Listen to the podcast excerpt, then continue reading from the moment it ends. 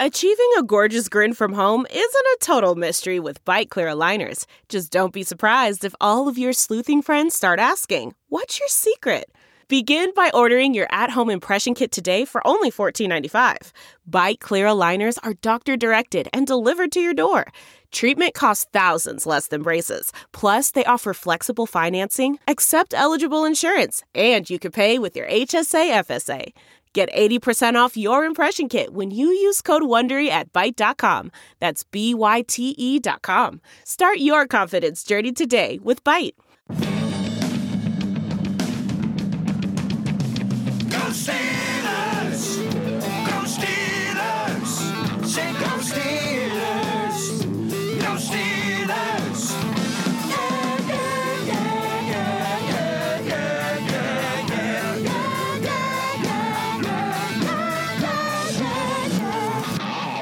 Welcome to the Steelers Outpost podcast, a proud member of Sports Drink Network. It's August 8th, 2021. This is Tom coming to you from Sawdust Studios in the Washington, D.C. Outpost. Nick joins me from the Houston Outpost. The good news is it feels good to have a game to talk about, be that as it may. It was a game. We have some interesting news from James Washington, and we'll also talk about what's next for the Steelers after this opening salvo. But first, a word from our sponsor. Spotify Green Room. Spotify Green Room is a live, audio only sports talk platform that lets you cut out the noise and bring in the action. And when I say action, I'm talking about sports talk, people. You can talk to fans, athletes, and even insiders in real time. It's perfect for watch parties, for debates, for post game breakdowns. I'm not talking strategic, I'm talking emotional, like when. Chris Boswell went for the game winning, like 35 yard field goal against the Raiders a couple years ago, and he literally fell down on his butt before the. You know, he could make contact with the ball. That's heartbreak. That's a breakdown. If I had if I had Spotify Green Room at that time, I would have gone on there to rant.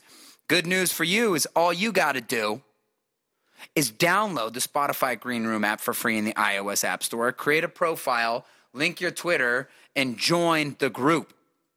So we do have a game to talk about. I'm excited about that. And uh, but we have some. I guess I'd characterize it as unexpected, but maybe not surprising news. James Washington wants out.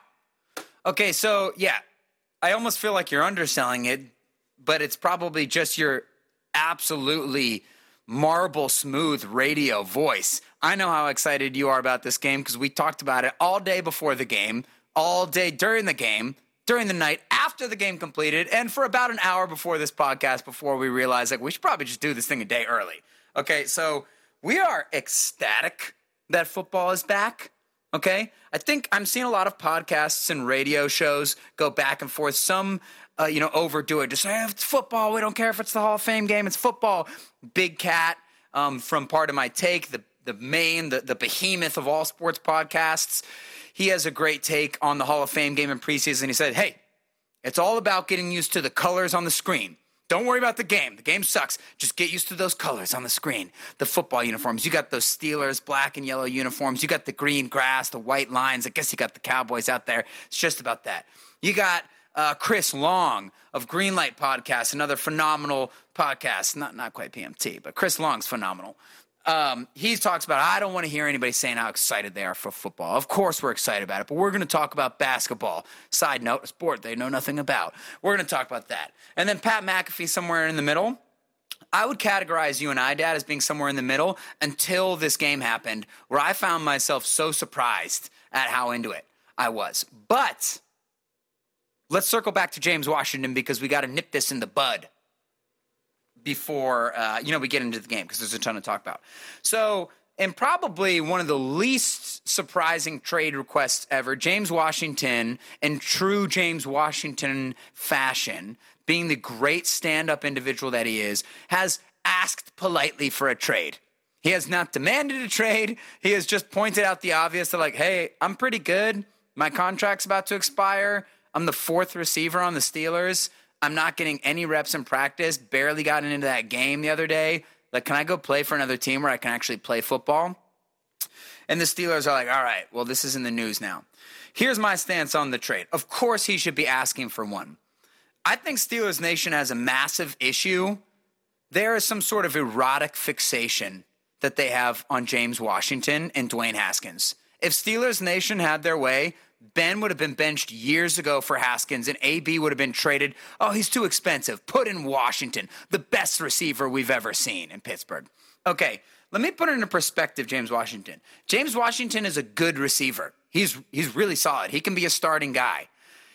Something I think the casual fan doesn't realize is like when they're not on the screen, the receivers, there's other things that are going on, right? Like he really struggles. He's not he's not fast. He doesn't get off press coverage. He's not dynamic after the catch. I know he's had some really big plays, and that to me indicates like this guy is a good receiver, but he's not a great receiver. Like a lot of Steelers Twitter seems to say, like, why can't you get him on the field more? And it's Dad, you're with me, right? We're taking crazy pills. It's insane. Why aren't we getting him on the field more? It's because, like, well, what about Steve McNair? What a great quarterback. What if he was on the team with Tom Brady? Wouldn't you be like, we need to get Steve McNair on the field more? And I'm not saying that Chase Claypool, Diontae Johnson, and, and Juju Smith Schuster are Tom Brady, but the fact of the matter is, the Steelers are absolutely unbelievable at drafting wide receivers. And there are three receivers who are better than James Washington, who, yes, does some things well, but he's just buried on the depth chart. So this is no fault of the Steelers not, you know, getting him more playing time. Because once again, who are you going to take off the field? And especially if you know, like, oh, I know you can get mad at Diontae Johnson, but the guy had you know, the guy's really freaking good, and his ceiling is higher because he can do more things. James Washington can catch deep. So can Diontae, but Diontae also can catch and run. He can run routes. He's by far the best Steelers player at getting off of press coverage. Chase Claypool is a Megatron. I don't have to go into detail about his potential. And Juju Smith Schuster is maybe the most consistent receiver in the damn league, right? As much as people want to hate on him. So I understand why he wants a trade. No, I do not think he should be getting more playing time. And no, I definitely do not think they should trade him unless they got a miracle, like fourth round pick for him because the Steelers have gone all in for this year. They've made that abundantly clear by spending up to the salary cap limit, by keeping Ben, by saying everything they've said in the press, by drafting Najee Harris. They're going for the Super Bowl. Their wide receiver room is super deep. James Washington will probably have to play this year when, when one of those starting three guys misses some time, even if it's a game or whatever. And it is such a luxury to have a starting quality wide receiver like James Washington be able to go into the game. And to me, I know it's like, oh, you're not going to get anything if you let him walk after this year. Well, to me, getting a fifth or sixth round pick at the cost of losing your depth during a Super Bowl attempted year that's not worth it at all to me. So that's where I stand. I'd be shocked if the Steelers did trade him. I feel bad for James, but not that bad because it kind of seems like there is some national awareness around him. Dez Bryant, another former Oklahoma State receiver, put out a tweet the day before the trade request saying, if you want a star wide receiver, pick up James Washington. Okay, let's pump the brakes here. It's two Oklahoma State guys. We're being liberal with the use of the term star. Um, but uh, there's like James will get picked up somewhere next year. But for me right now, I feel bad for the guy, but sorry, you're not going anywhere. What do you think, Dad? I love James Washington. Love him. I want him to do well, but this is team first, right? You can't, on one hand, argue or criticize the Steelers for any lack of success if you're, on the other hand, arguing to put in the four string receiver.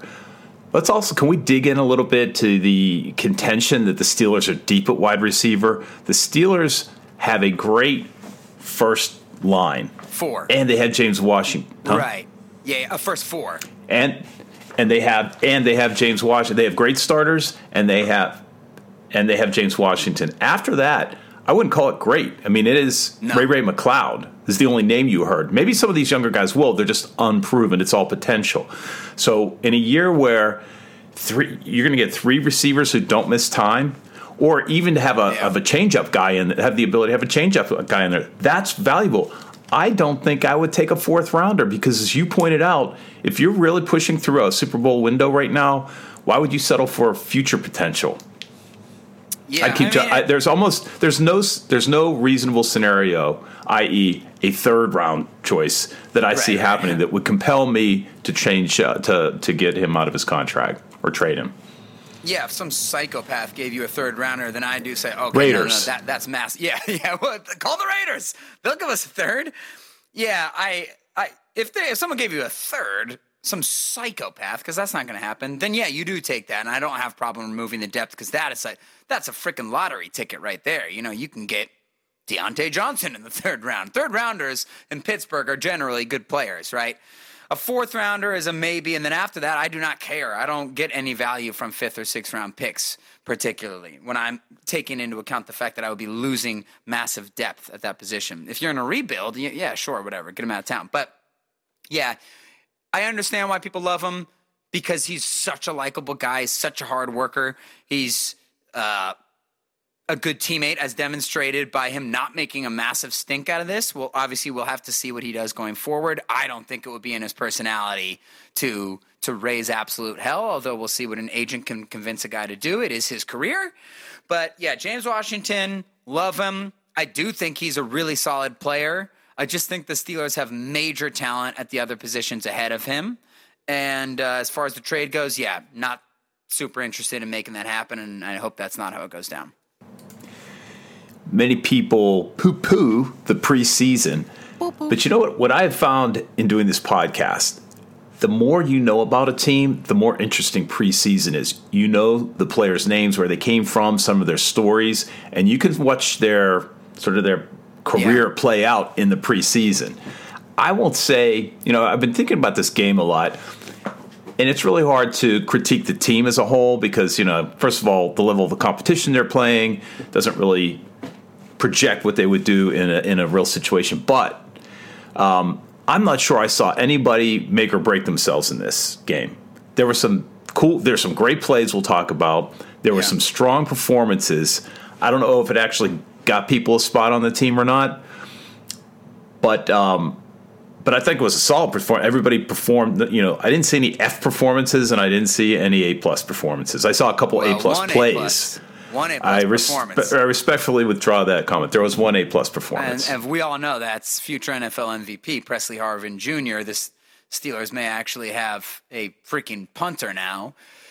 I the if I'm just giving general thoughts first, an overview, I agree with you. Yeah, you're not really going to judge the team at this point. You're just looking for guys like James Pierre. Like, okay, this guy is he came out of absolute nowhere, had a good camp last year, projected to be a starter this year. I need to see this guy in coverage, and we did get to see him in coverage, and he got he got got on one play, but other than that, whew, he was nice. He was right around the ball all the time. So yeah, those are the kind of things you're looking for. My my take on the game, just from a personal standpoint, if I'm not even looking at the players and the performance, I was shocked at how psyched I was for the game. I hate the Hall of Fame game. I'm a Steelers fan. I remember Pou- Pouncey and Squishy going down in that one game. I know how bad their field is, even though they've gotten it uh, worked on a little bit. Um, so I'm not into it. And I, I had so much fun watching the game. It just shows it's time for football again, you know, especially after a tough year and whatever, whatever, whatever. And there's just a lot of cool players to watch. It helps when the third string quarterback is Dwayne Haskins and there's like this hope that you're going to get to see the guy, you know, ascend. And then your fourth stringer is a guy that you're really familiar with, preseason all star Josh Dobbs. So it helps having those kind of people in. But um, yeah, I agree with you overall. Uh, I got a little list here of standout moments and players, and then I got a list of uh, the negatives that occurred, and then I think we can go into position breakdowns. That's cool. Ready to rock and roll? Let's do it. Standout moments and players. Pressley Harvin the third. Is that the best game you've ever seen from a punter? Pressley Harvin the third. Please, please pronounce it correctly. I'm gonna punt this down to the one yard line. His first punt goes on the uh, hits at the one yard line, backspins. It's the god. I mean, obviously you put the backspin on the ball, but that is the football god saying, "Hey, Steelers, we know you're taking a lot of crap from every person who's not a Steelers fan on God's green earth. We're gonna throw you a little bone at the front of this. Not only are your wishes gonna be fulfilled in attaining the fat punter, but he's gonna be really good. Uh, amazing game for him." Best game I can remember seeing from a punter. Three or four punts down inside the 12 yard line, and one of them being on the one. Uh, yeah, he was magnificent. So obviously he's a standout. Man, I know that was your guy in the draft process, Dad. So It was had to be everybody's guy. everybody. Yeah, it's everybody's Do you know? guy. Oddly, did we get um? Who was the guys? Who was the long snapper's name from three years ago? we got in the sixth round. Greg Warren? Oh no, you're talking about Canaday. No, I'm talking the guy who Oh yeah, the guy Canaday they took his job from. We drafted oh him. man, I can't believe I, I can't remember this name right now. The the long snapper that the Steelers drafted. Yeah. Who? who well, anyways, what's your point? Uh, special teams guys, I do like to see the kicker, Colin Holba. Colin, Colin Holba. Yeah. Where is he you now? like to see the kicker? What does that have to do with the long snapper? Just the fact you're, dra- you know, there's there's definitely interest in in drafting a kicker, punter, or a place Oh, yeah. kicker, as opposed to any other special teams. I guess that is the only other special teams guy. Yeah, well, yeah, the long snapper is just a slap in the face. Like, what the hell? Anybody can do this. Anybody. You could do it, Dad. I could do it. You hear that? Any long snappers out there? no, that one pissed me off. But I actually, it's a good point because you would assume, like, oh my God, if you're a long snapper and you get drafted, you, you probably have to be the best long snapper in the league. The dude didn't even make the team. So if I'm interpreting this correctly, Pressley Harvin, just the fact that he got drafted does not mean he's going to be good. And Robert Aguayo, or whatever his name was, the highly touted kicker who the Buccaneers took in like the frickin' second or third round a couple years ago, was the worst kicker we've ever seen. I mean, he totally flamed out. I could see that happening because the pressure of being drafted that high was, was too much. But just because you draft the guy doesn't mean it's going to work out. And so this is pretty cool. It's only one game, but you see the potential, obviously. That was a sterling game. So, yeah, that was satisfying. Yeah, tr- reports out of training camp is that um, he and Jordan Berry are kind of neck and neck, but Pressley Harvin nailed it in the game. Pat McAfee talks a lot about punters. It is obviously for the brand. Pat McAfee trying to make the world more aware of punting and kicking. And it is cool because he knows his stuff. He knows all the punters from every team, knows a lot of them personally, knows their strengths and weaknesses. He breaks them down like Chris Simms knows all the quarterbacks, right? He remembers Squishy getting hurt in the Hall of Fame game, and he says he's a big Jordan Berry fan. And the way he's described Jordan Berry in the past is that Jordan Berry might actually be able to punt it farther than any other player in the league, but his control is poop. And when he gets in the games, it doesn't go right for him. And I'm always surprised to hear that in professional athletics, even though I know, especially at punter or kicker, it's like a golfer, right? It's just you out there. It's total mind game. Like these dudes all have legs. And with Berry, that analysis always surprises me because the guy's been playing for like freaking 10 years, it feels like. Not literally, but he's been playing for a long time. So you would think at a certain point you get the yips out of there. But I maybe it's not even just yips. It's just, I don't know. It's different in a stadium, it's different with live bullets. So I guess it's not surprising that they're neck and neck during training camp, according to reports, because Berry has a monster leg, which is ironic because the worst facet of his game, in my opinion, is punting when he is inside the Steelers' zone. That's where you want to see the monster leg. Somebody just boot this to the other 20 and he usually lands at around the 50 which is infuriating. But that's a lot of time for us to spend on a punter uh, but it was worth it because not only is it a fun story but it's a major advantage. The steelers have played with one arm tied behind their back on special teams for a long time. You have an awesome defense. You could get 10 yards of extra field position per drive when you're working with a guy like this. So that was huge. I'd say pressley harvin obviously the star of the game. After that, I got two guys who are going to continue the Steelers tradition. The Steelers tradition is draft guys, and in between their first year and their second year, they become superstars. You've seen it with Le'Veon Bell, you've seen it with DeCastro and Pouncey, you've seen it with, with countless guys. Highsmith and Claypool really showed up. I know Claypool had the drop, I'll get into that, but Highsmith was a monster, and his performance culminated in that beautiful, like Dwight Freeney esque spin move for a sack that we have been seeing all over Twitter and on the internet. He's been he's had the spin. He did it a little bit last year, but it seems like this offseason he's made the spin move a huge priority. He's a he's a he's got a good build, but he doesn't strike me. Maybe it's just weird seeing someone playing Bud Dupree's spot, where Bud Dupree was eight foot four, seven hundred pounds of muscle. So I don't think of Highsmith as a massive power guy. And his game is tech. He's got power and he's got talent and speed for sure. But it's also his technique. He's got pushes and pulls and counters. And it seems like he's really focusing on using the spin move. And this is what I liked, Dad. The fact that this guy, like, he knows he's a starter. Like, I'm to be a starter. I'm to try and be a star this this year. But I'm only to get limited repetitions in preseason games. This is the perfect time to try out the new stuff. And I think a lot of players are scared to do that. Like a quarterback, for instance, let's talk about like a Sam Darnold. Sam Darnold has this major deficiency where he does not throw bombs down the sideline. He's great over the middle of the field, but he doesn't throw the go route. I mean, it's frustrating to watch. If I were Sam Darnold in the preseason, I would throw more go routes than I normally do. But I think if you're Sam Darnold, you're probably nervous to do that because even though it's preseason, it's televised and you don't want to throw a pick, so you don't do it. Just like the Steelers last night. We know they need to throw over the middle of the field more. They did not do it. I hope we see that. So I like that Highsmith used the preseason as a training ground for some new techniques. I thought that was pretty cool. First of all, Alex Highsmith looks slight compared to Bud Dupree, who's basically his stomach wall muscles shown through his Yes. uniform. I think there, you know, to your point about him escalating his performance in the second year, now he knows what to work on. I mean, he's had a season, right? And, Yeah. you know, obviously, I think he progressed during the season, but just having the time to reflect on last year, now he know he, he knew how to prepare during the off season, and like you said, the ex- experimentation. There are I won't profess to understand all the moves that a defensive edge has, you know, Mm-hmm. inside curl and, and rip moves and swim moves. I mean, they're it, it, There's not it's pretty many. complex. But yeah, it's com- there's actually not that many. There's like really four to six moves, and a lot of guys. Own, like the way Chris Long describes it in his podcast, some dudes are one move guys, and they they're just the best with that, and they have one counter. And then other guys are toolbox guys who have the, the four of them, which is Highsmith. Sorry, not to interrupt you there, but I, I was hearing Chris Long talk about that recently. I thought he he explained it uh, really proficiently. I think TJ's that guy. He's the Swiss Army knife of of moves. He has a lot. Right. Yeah, he does. And, and he has the major athletic upside as well. So Highsmith was great. Okay, Claypool. Everybody who listens to the podcast knows this is kind of my guy. I mean, Diontae, if I had to say a favorite receiver, it's Diontae. You know, I love the shifty guys. But Claypool, to me, I just want to put all the pressure in the world on him.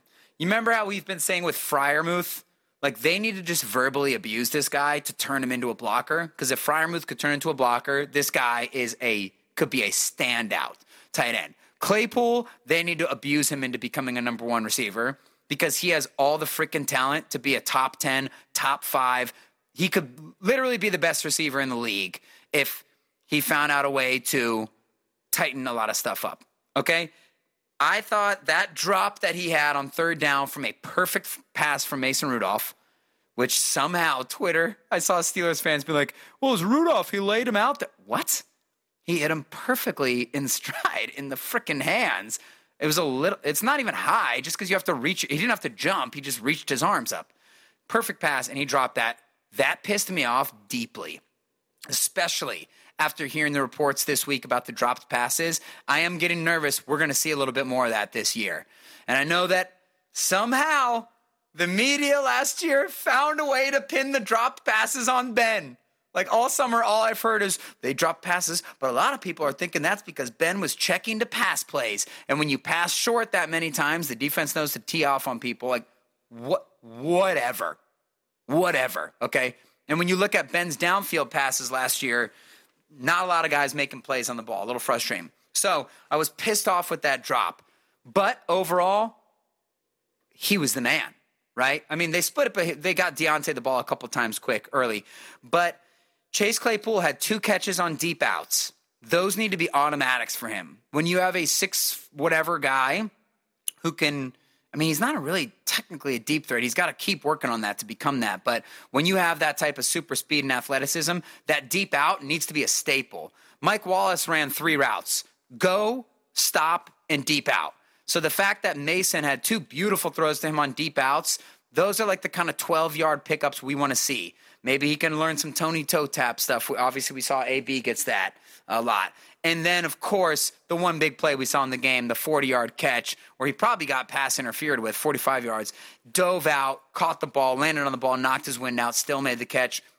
That's what we need from Chase Claypool. And if I go two games without seeing something like that from Chase Claypool, I think he needs to be working harder because he's got the talent to be that guy.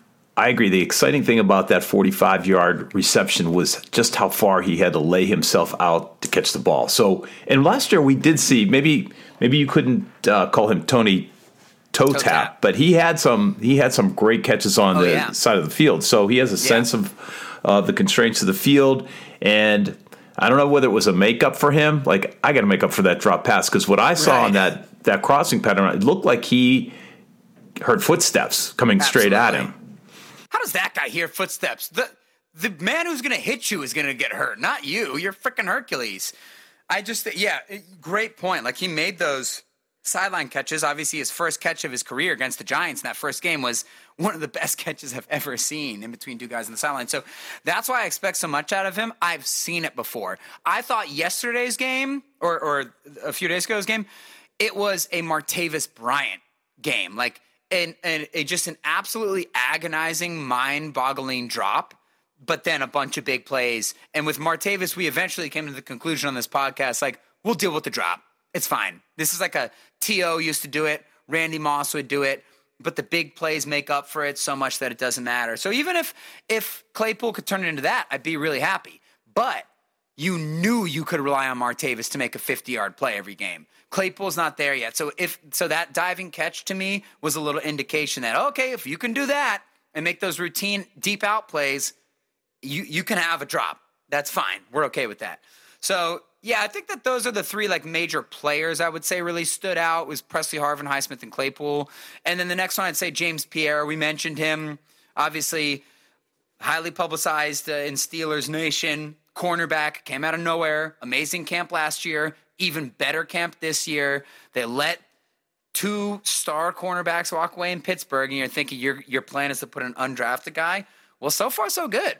He gave up that one post, but then he broke up like two passes and was right on the guy's hands on the other pass. So he looked good. He passed the test. I'd say, uh, let me speed this up a little bit because we're doing this standout moments thing. But the secondary in general was really competitive. We saw a ton of early motion by Matt Canada's offense. We saw some under the center. We saw some play action that was encouraging. We saw third and one conversions. Oh my God. Haven't seen those in two years. That was exciting. And of course, most of all, it's not tongue in cheek because that field is a piece of garbage, no injuries. So that's massive. That those that's what stood out to me. And then really the only negative things, you and I talked about it, it seemed like the Cowboys were moving the ball at will, but then they only score like 3 points, right? So what was that? That was my impression. It seemed like we just sort of slowly let them downfield. But when I looked at the possession chart, you know, it really ended after the second quarter. I mean, they didn't have a, a drive of over 50 yards after this. So they, I guess they had one over 50 yards in the second half. So, I mean, they kind of ran out of steam. Yeah. Um, not sure what to attribute that to their I'll tell you change what to of attribute quarterback. it to. I'll tell you what to attribute to Garrett Gilbert. There are some third string quarterbacks in the NFL. I mean, I know he's the second string, who just have the Steelers' damn number. Whether it was Terrell Pryor or Gradkowski before he joined us, or stupid Glennon, who's beat the Steelers like two different times. There are some randos who just have the Steelers' number, and Garrett Gilbert was on fire when he played them last year or two years ago, whatever it is. So they got him out of there, and the Steelers got it under control. I'd say the one bummer is that I mean the offense didn't have a single drive of over 50 yards. Of course, they did score on the one Yes. where uh, post uh, punt that went to Dallas 33, long but pat- pat- uh, yeah. punt return, yeah. And then the only other negative is I just feel bad for Sloman, the kicker. I mean, those weren't misses; those were like you might as well have just Charlie Browned the ball, and that would have been less embarrassing. But I felt great for him that he made up for it in the end. Nobody's going to sign him after a disaster like that. But recovering and making the 48 yarder after the two horrible misses and then making an extra point, he could he could stick around. He could get another tryout. I, I I don't know what you have to do for a day job to to keep the dream alive, but I felt good for him when he did that. yeah, I think he looked at Canada first. Yeah. Okay, let's do the position breakdowns. And I guess we'll move uh, a little bit more quickly with some of them like receiver and, and edge because we obviously covered some of that before. But let's start with the QBs. Uh, I would describe the QBs, the quarterbacks game, as nondescript.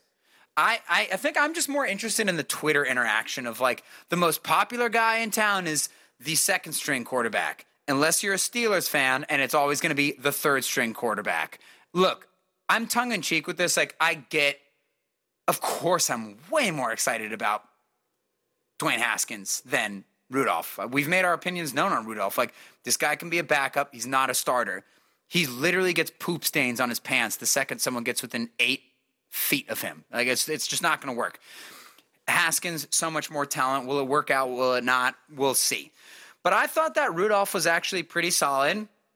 Um, again, those timing routes to Claypool, he was actually very accurate. He had that one horrible pass to Washington, but that's exactly what we expect because somebody got within eight yards of Rudolph, so he's going to poop his pants and throw the ball to the middle of nowhere.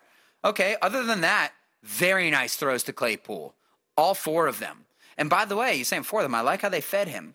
You know, hit Diontae in the hands. Of course, Diontae freaking bobbles it on the first play or second play or whatever it is. There it is. But I thought that okay, he gets to play with the first receivers. So I have to grade it on a curve, but he was the only guy who threw downfield at all. I thought Haskins was was not good in his first game. All right. And that doesn't mean I don't think he's going to be great in these next few games. I think he definitely has the potential to do that, but seems to me like he had the yips, and it just annoys me when I see people online talking about even comparing his and Mason Rudolph's game is ridiculous. Like Mason Rudolph made a couple nice throws downfield. Dwayne Haskins underthrew four one yard passes. I mean, every I like that he moved around the pocket a little bit. I like that he took the checkdowns when the time came, but every single one of the balls went to the people's feet. Okay? I've talked about my Drew Brees and Tom Brady, the famous one yard passers in NFL history, right? I talk about I get a little frustrated because Ben doesn't get like these guys just get worshipped.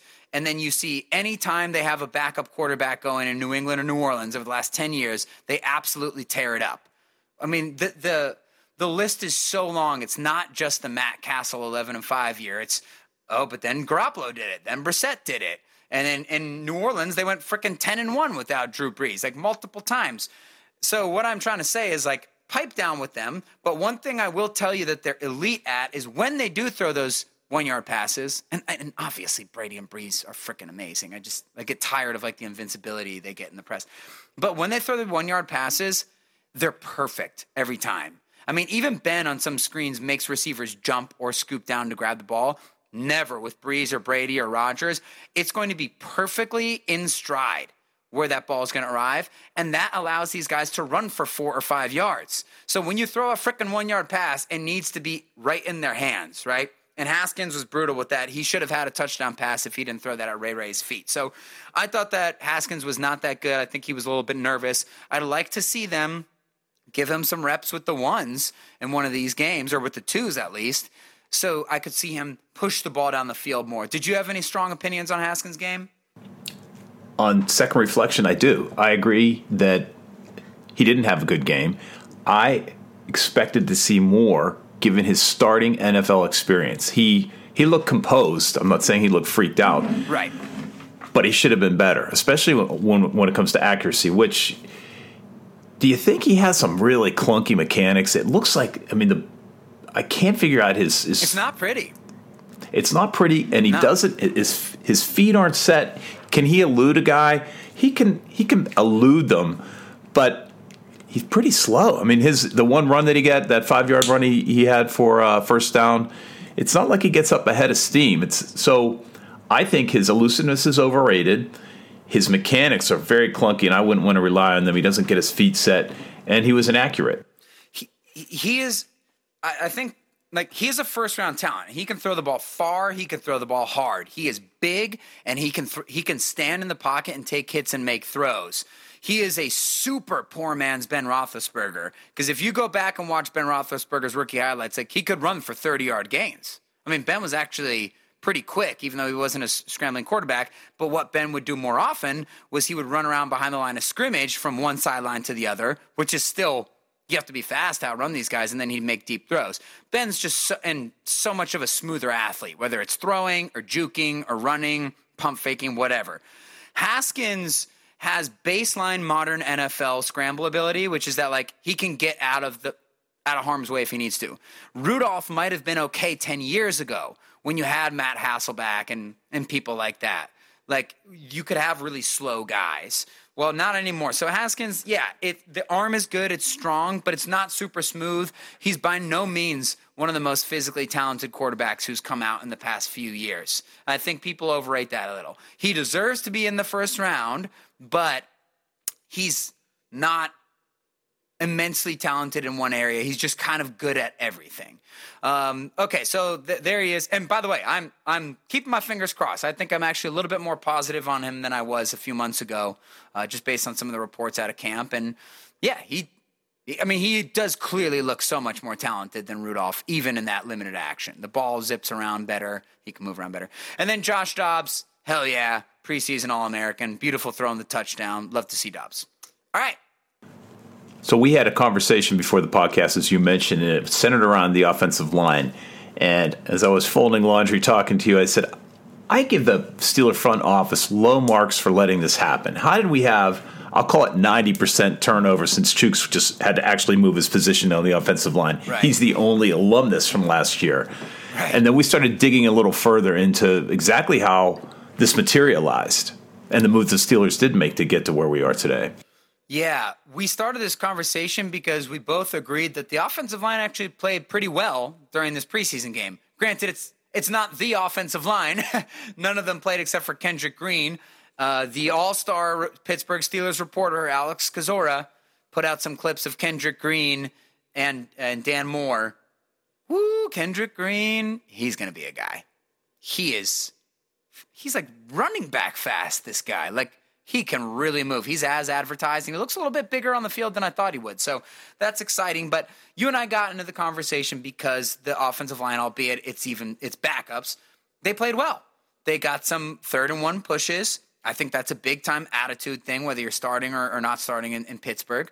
They got and by the way, what a great job by, by Tomlin to choose to go for it on fourth and one and, you know, to go for it on third and one with run plays because, you know, like I said, I like how Highsmith worked on experimenting in the preseason. The Steelers need to establish that from the preseason. Like the preseason matters for the Steelers this year because they have so many unknowns. But we were talking about it like, how the hell can you have five new starters on the offensive line? And you're right, Chuk started last year, but he's moving to other position, and that's not always that easy. I can't remember a team that's ever done that, and it just seemed negligent. And then we went through what happened with the Steelers, and we kind of realized they've done a much better job than maybe we've given them credit for. And I don't know how it's going to turn out. I expect the beginning of the year is going to be going to be rough. It'd be rough for anybody. You're playing against NFL talent. But think about how this went. Okay, Villanueva, let's go through the people they lost this year. Villanueva was going either way. Colbert or Rooney mentioned this past week that we just didn't have enough money to pay him. You got to think about it. He's 34 years old. Sometimes you forget about that because of the Army career or whatever. And he hasn't been around that long. He's, he's old and he's going to command some money, and they have decided, like, we're not going to invest that amount in, in the position. Maurkice Pouncey did the Steelers a favor by retiring at the beginning of the offseason, but Colbert said this week he was surprised he did not expect Pouncey to retire. Now, I think they would have drafted Kendrick Green in the third round, regardless of whether Pouncey was here or not, because if Pouncey didn't retire this year, it would be next year, and you have the literal perfect successor for Pouncey. I mean, so many similarities in their game in terms of being speed guys. So, okay, we'll give you credit for that, but that does suck because Kendrick Green played a lot of guard in college. You would have had a guy who could have been a swing guard, and then you're feeling really good about that if Pouncey's starting. Okay, now here's where the gambles start. The gambles start with the fact that they let David DeCastro come into camp or come into mini camp and then realize, oh, we can't use this guy. We got to let him go. And I think that that's what they said going into the, this offseason. Look, we have no money. The Steelers have no salary cap room. You can't just go out there and trade for people and pick up people. You're not drafting in the top 15. There's not a lot of options as much as people want to say. You know, they didn't do things to pick up the offensive line. So we're going to gamble and hope that our all pro Hall of Honor guard, who's, you know, not that old, we're going to hope that he recovers. Guess what? He did not. And what did they do in response to that? They got a carbon copy of him and Trai Turner. We're talking multiple time Pro Bowl guard who's had injury problems for the past two years, but he is younger, two or three years younger than David DeCastro. And when I look at that, that's where I'm thinking, man, that's that's some real flexibility. Like to be able to take the gamble and then to be able to mitigate it. Like how much worse are the Steelers off with the with an injured DeCastro or an injured Turner going into the season? I'd rather have DeCastro who's been here, yeah, but it's not that different. So they did a pretty good job there. Pouncey retiring, it is what it is, you know. Um, I'm not trying to claim that they've handled this all perfectly, but I think they thought on their feet. And they got a Dan Moore in the fourth round, and they got Kendrick Green, two type of guys who fly under the radar. But if you talk to the scouting community, hey, these are really high upside guys. So good picks, the same way Chase Claypool was a good pick the year before, you know, like under the radar. But oh, this guy could be a real star. So I think that they've done a you know, and then we mentioned they had two tackles who they deemed to be starting tackles last year, and Chooks and Banner. So whether we think that or not, they already had that made up. So it's not like they're just playing randomly, right? They picked up Joe Haeg. That's tough. I don't know if there was anyone else available out there. And and then they picked up freaking BJ Finney. So when you look at it, they actually made a lot of efforts to fix the offensive line. The big gambles were with DeCastro and the fact that they didn't draft someone in the first or second round. And that may go down in history as the one where it's like, well, look, dude, I don't care if you would have overdrafted a lineman. You, you can't take a running back over a lineman in that position. And I do understand that argument. So that to me is is the one black mark. But this is a long winded way of me saying you and I talked about what they did with the offensive line, and they've actually been pretty creative and pretty nimble. And there's reason to believe that this offensive line could be really good maybe next year. Najee Harris, seven attempts, 22 yards, 3.1 yard average. Is he a bust? I think what they got, he got swallowed up in the backfield for a three or four yard loss on his final carry. I mean, he looks exactly the way you think he looks. He looks awesome. I mean, his sudden, he looks exactly like he did at uh at Alabama. His decisiveness, where he hits the hole, he does that lateral stuff that Le'Veon does, but he's really decisive in hitting the hole. That first carry was awesome. Took a jump cut off the right side, and then you saw him sort of freeze in midair for a second and see if he wanted to cut it outside. But he knew that you know what? If I just barrel over this next guy, I'm going to get the first down. He got it. He made a catch. He was never tackled by one guy. It was always multiple people on him. Surprised he got that much playing time, but uh, I, you know, cool. Like it's Najee Harris. He's awesome. I'd say other than that, McFarland didn't do that much. And Kalen Ballage sounds like from the reports in camp and from what we saw in the game, he might be making the push to be that number three or number two kind of guy. So I thought he did okay. Just before we move on, though, I said that nobody probably shot himself in the foot, but Jaylen Samuels, 11 attempts, 20 yards. No change in his performance. He's very slow. Poor guy. Yeah, Sexton had the nice return. I don't think that there's anything to talk about um, in terms of the receivers. I like nice to see Diontae out there, terrified when he hit his knee on that on that little screen. Hate that he bobbled the ball on his first catch. That's I mean that's just got to make you nervous, doesn't it, Dad? Aren't you feeling the way we felt about Boswell last year? Boswell bounced back in the most unbelievable way. Like he was the number one number two kicker in the league last year over the last five years, I think he has the best field goal percentage, him and Justin Tucker. But after that horrible uh, 2018 or 19 year, whatever it was, we were always holding our breath with Boz. And then Claypool drops a pass and Diontae bobbles one in the first, his first pass in the freaking preseason. That's a little nerve wracking. I would say that uh, we are particularly sensitized to that. And I wouldn't extrapolate a sample that's so small, except that we've been hearing the same thing out of training camp. So, yeah, I'm a little nervous. Why don't we talk about the tight end? Is Kevin Rader making a push? No, he's doing the exact same thing he did before. But that speaking of the push, that block was pretty awesome on the TD. I don't think there's anything else for the tight ends really either. The block was phenomenal. Let's move on to the defense. Let's move on to the defense. So the Steelers actually got four sacks in this game, starting with the uh, Highsmith one you mentioned earlier. Here's what's amazing is the Steelers got four sacks, which they are basically guaranteed to get every game for the past five years. And they got them without really showing a lot of blitzes.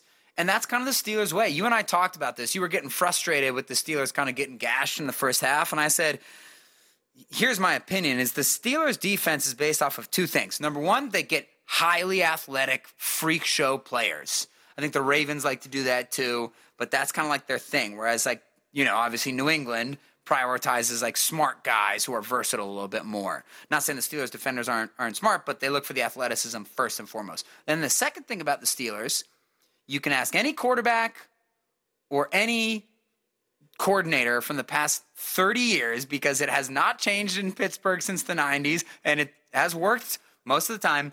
The thing about the Steelers is it's chaos. It's blitzing from random places. Yeah, they get a little game specific, but we all know the tried and true. How do other teams get their number one receivers matched up with middle linebackers so often? It's going to happen again this year. Pisses me off. So clearly, their game specific stuff is is is good, not great. But what's great is their the crazy zone blitzing Blitzburg scheme. Butler is phenomenal at dialing up blitzes. We've always said that. They've had a ton of sacks that past whatever number of years, even when the defense wasn't that good. And so that's why I was even more impressed that the Steelers were getting sacks. They're starting to get to the point. Well, they're not starting to get to the point. They've always had a good eye for pass rushers. the Jarvis Jones saga, you know, threw them back for and and Bud Dupree not hitting until you know three four years in. That threw them off of the pass rushers for a couple years. But other than that, like it's the Pittsburgh Steelers. There's gonna be pass rushers. So very impressed impressed with the pass rush, even with a bunch of backups in there. Uh, you mentioned my my observation that the Steelers were getting gashed in the middle of the field. That felt like a flashback to me. Yeah, uh, it's gonna. Con- it's never gonna stop. It's really never gonna stop as long as Butler and, and Tomlin are the coaches. So we'll see what happens. All right, so we both agree that the secondary is a pretty big spot, a pretty bright spot in that game. They were just competing at the catch point over and over again.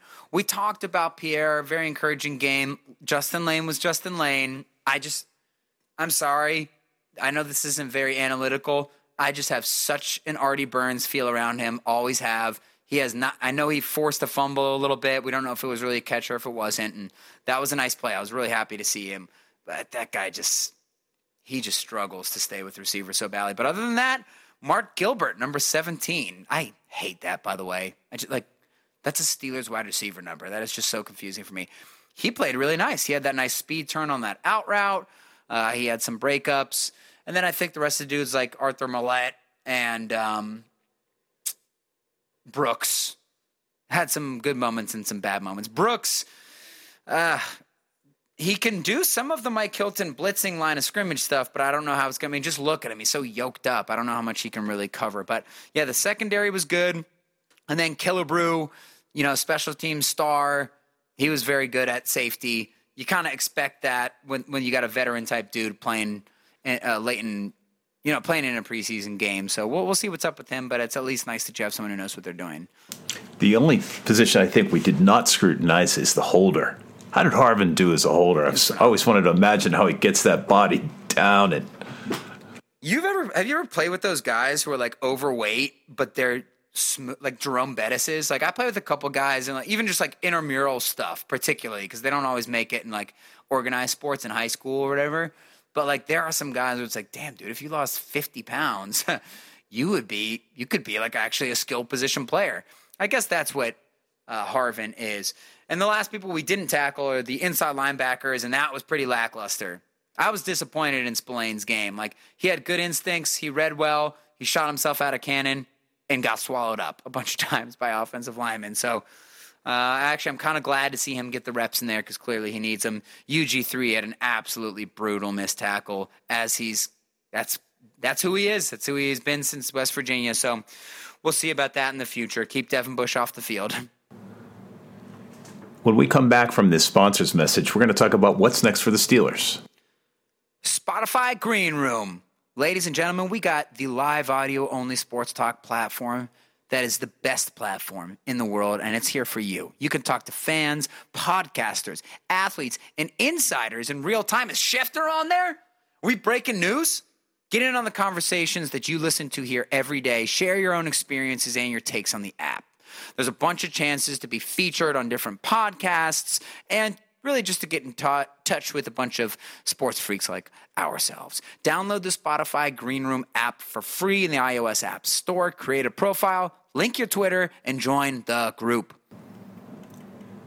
We had a little discussion before the podcast, as I mentioned, and one of the one of the points of contention is how much should the starter, how much action should the starter see in the preseason? Now, it was nice not to have injuries. There were only a couple of starters who had significant time. Uh, but what happens when you start plugging them in there? Okay, so here's my thought. We have this conversation all the time. We had it a lot during the Killer Bees era because the reason why the Killer Bees didn't win a Super Bowl, it's two reasons. Number one, Tomlin and Colbert's inability and Butler's inability to put together a competent defense even just one time. I mean, these were bottom five defenses. Number two, it's just injuries. I know people hate to hear that. Luck isn't an excuse. It's absolutely an excuse. That's how the NFL works. It's a war of attrition. Who gets injured at the wrong time? Who gets injured at the right time? Right? so in those preseason games, we did not like to see the killer bees or the offensive linemen out there because we saw Pouncey go down too many times at the beginning of the season. We saw Ben, AB, or Bell going down at the end of the season way too many times. And we said, put them in bubble wrap. We already know what we have. Just give them one or two drives in the third game. That's all we need. Sure enough, I think their final year together, they played against the Saints in the f- one drive. And it went Eli Rogers 10 yards, Eli Rogers 8 yards, Le'Veon Bell 10 yards, AB 50 yards, touchdown, get them off the field. We already knew what we had. There's so much continuity on that line and with the skill positions. We didn't want to see them risk injury in the preseason. Currently, we have the exact opposite situation. Five new starters at offensive line and a new offensive coordinator who's running a system that is different from anything Ben has run in 20 years. Yes, we know it's not going to look completely unfamiliar, but there are new elements, as shown by Mason Rudolph's fumbled exchange with Chase Claypool. It's not super easy to do those jet sweeps, there's a timing element to them. So here's my thing I want to see Ben and I want to see all the starters playing all three of the rest of these games. I want to see them do like a full half in. Okay, so what do they have? Three more games. I'd like to see, you know, maybe two drives the next game. I'd like to see a full half in the game following that, and I'd like to see one more drive, one to two drives in the game after. Usually they sit the starters. I'm sure they will sit them for the entire game in the fourth game, as is tradition. I don't think they should do it. I think they've taken too many gambles already this year by, all right, we're going to bring back Ben. We're going to hope that he plays a lot better than he did at the end of last season. We're going to have five new offensive starters on the line. We're going to have uh, a new offensive coordinator. We're not going to take a lineman in the first round. Like you, you, you gave up your gambles already. They need to play in games. And to me, they need to get the bad taste of last year out of their mouth as well. And I would really like to see them play going forward. What, what are you thinking around that? Are you nervous about injury, or do you think that they need time to gel? Does it make you nervous making Ben play, you know, 20 games in one year? I don't want to live in my fears. No, I think they got to play. I, I think it would be a lot to expect them to come out and go from zero to 60 without some you know, shaking the rust off. So I would like Yeah. to see them play, and it wouldn't be twenty games. I mean, how much how much time do you think that Ben needs in the preseason? Right. Yeah. One like quarter. I, I, I was outlining it just there. Like I'd like next week. I'd like to see two drives, two to three drives. The following week, I'd like to see a full half, and the following week, I'd like to see one to two drives. So you're right. It's not a full 20 games. So, unfortunately, what you this is unfortunate, but you mentioned earlier that you'd like to see Haskins with the first team. There are probably a couple guys you might want to see with the first team. Obviously, Najee, Right. but you know you don't have that many questions about him. You have a lot I of questions about Haskins. I sort of tried to correct myself after I said first team. I said, or at least the second team, because no, I don't want to see him taking Ben's place at all. That's a complete waste of time. Like I said, Ben and the receivers need to play together. But I'd like to see him not play with the third team. So at least can we have like, oh, at least Washington and and you know Claypool are out there, Washington Diontae. Like give him Haskins something to work with. But that's not my priority at all. And especially if I'm outlining this plan where I'd like to see the starters play more, I'm not leaving Claypool in there or Diontae in there just so I can see Haskins. I just want to see him play before Mason Rudolph. I think that would be the fair thing to do. That's what they used to do with Dobbs and Rudolph. One time you get the the higher rated guys, Dobbs, and then the next week we're going to give it to Mason. So that's what I'd like to see with Haskins. Um, but it's not a priority because the uh, the starting offense needs so much work. It will be what it will be. Uh, let's see the next game, the Eagles.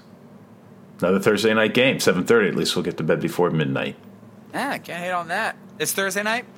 Thursday night. This Thursday. yeah, clear your schedule. Already The cleared. twelfth.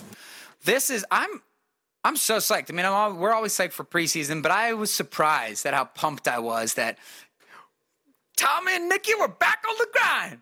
The Serena men watching the Steel men, and it was a it was actually for a Hall of Fame game. It's a fun game to watch. I think a lot of it has to do with having you know three quarterbacks who you you know uh, are familiar with and, and can do some exciting things, even though they didn't really end up doing those exciting things. But I'm just excited for the year to get back. There are so many questions with this Steelers team that I think we're we're all eager to to you know see what happens. Yeah, there is. Uh, the Steelers are approaching one record, maybe nobody else other than you and I uncovered because we mentioned it during the game. You can't have three guys on the roster with the last name of Johnson. No, can't do The it. Steelers, the Steelers in 2016, that was the last time we had multiple Johnsons. Oh. David and Steve, who we also followed assiduously.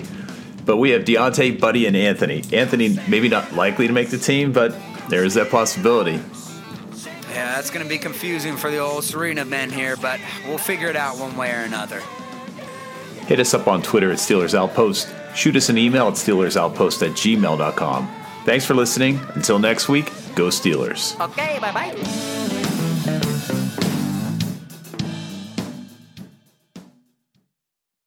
This is it. We've got an Amex Platinum Pro on our hands, ladies and gentlemen. We haven't seen anyone relax like this before in the Centurion Lounge. Is he connecting to complimentary Wi Fi? Oh my, look at that, he is!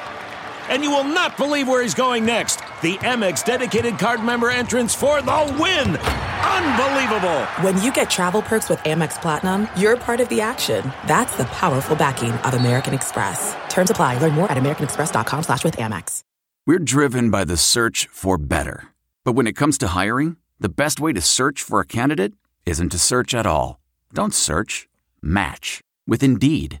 Leveraging over 140 million qualifications and preferences every day, Indeed's matching engine is constantly learning from your preferences. So the more you use Indeed, the better it gets. And listeners of this show will get a $75 sponsored job credit to get your jobs more visibility at Indeed.com slash match. Just go to Indeed.com slash match right now and support our show by saying you heard about Indeed on this podcast. Indeed.com slash match. Terms and conditions apply. Need to hire? You need Indeed. Delve into the shadows of the mind with Sleeping Dogs, a gripping murder mystery starring Academy Award winner Russell Crowe. Now available on digital. Crowe portrays an ex homicide detective unraveling a brutal murder he can't recall. Uncovering secrets from his past, he learns a chilling truth. It's best to let sleeping dogs lie. Visit sleepingdogsmovie.com slash Wondery to watch Sleeping Dogs, now on digital. That's sleepingdogsmovie.com slash Wondery. Searching for NBA playoff coverage? We've got you. The Old Man and the Three, presented by BMW, gives you an inside look into the world of sports. Hosted by former NBA sharpshooter and Duke legend JJ Redick and sports writer Tommy Alter, The Old Man and the Three offers unprecedented access to the league. Tommy and JJ discuss the NBA and interview some of the biggest names in the league, like Devin Booker and Luka Doncic. NBA final season is the perfect time to dive in, and you can listen to The Old Man and the Three wherever you get your podcasts. To hear episodes brought to you by BMW. Push the limits this NBA season with the brand that set the ultimate standard BMW, the ultimate driving machine.